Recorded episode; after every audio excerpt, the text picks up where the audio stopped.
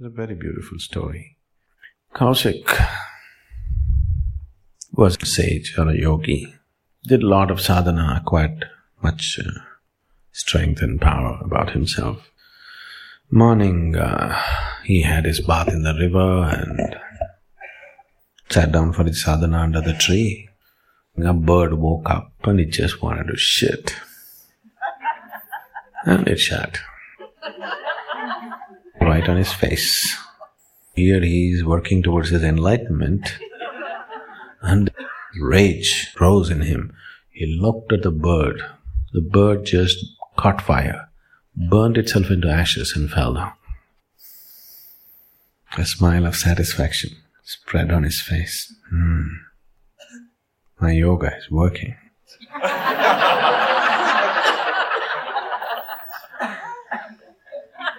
then he finished his sadhana and he needs food, so he went into the village to alms. But today morning he's just burned the bird. He's in a mood. He went and said, Bhikshandehi. That means, please give me alms. Nobody came out. He raised his voice and again said, Bhikshandehi. Nobody came out. The door was open. Once again, he raised his voice much bigger and he said, Bhikshandehi. Then a lady came out and said, uh, Please just wait. I'm. My husband is very sick person. I'm just feeding him right now. I'll just finish that and come. Just wait, I'll give you. And she went inside. The yogi caught fire within himself. This fool of a woman. Does she know who I am? I stand here in front of her door and she says she's going to feed her sick husband and then come and feed me.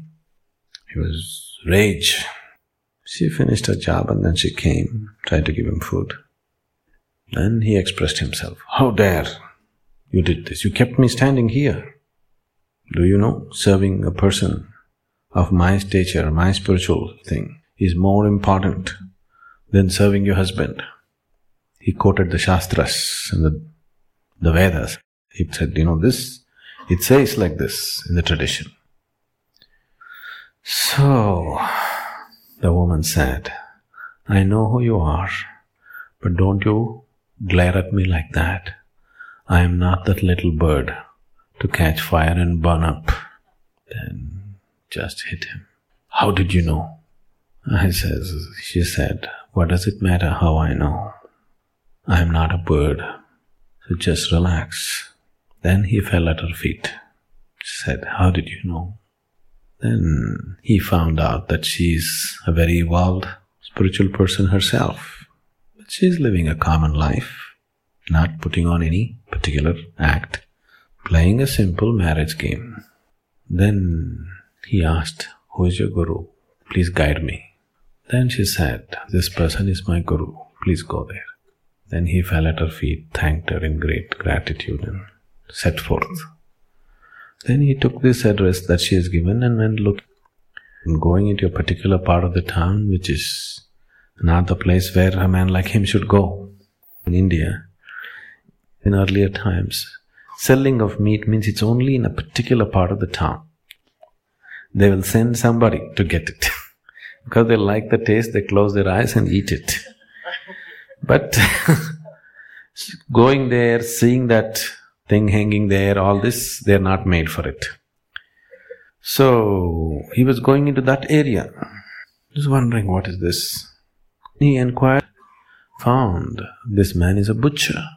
She sent him to a butcher. And he's he has been her guru. So this was the great Brahmin yogi coming from a certain tradition, culture, this, that. Now he has to learn from a butcher.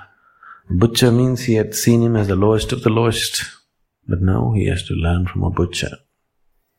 So he went and became his disciple and worked towards his enlightenment.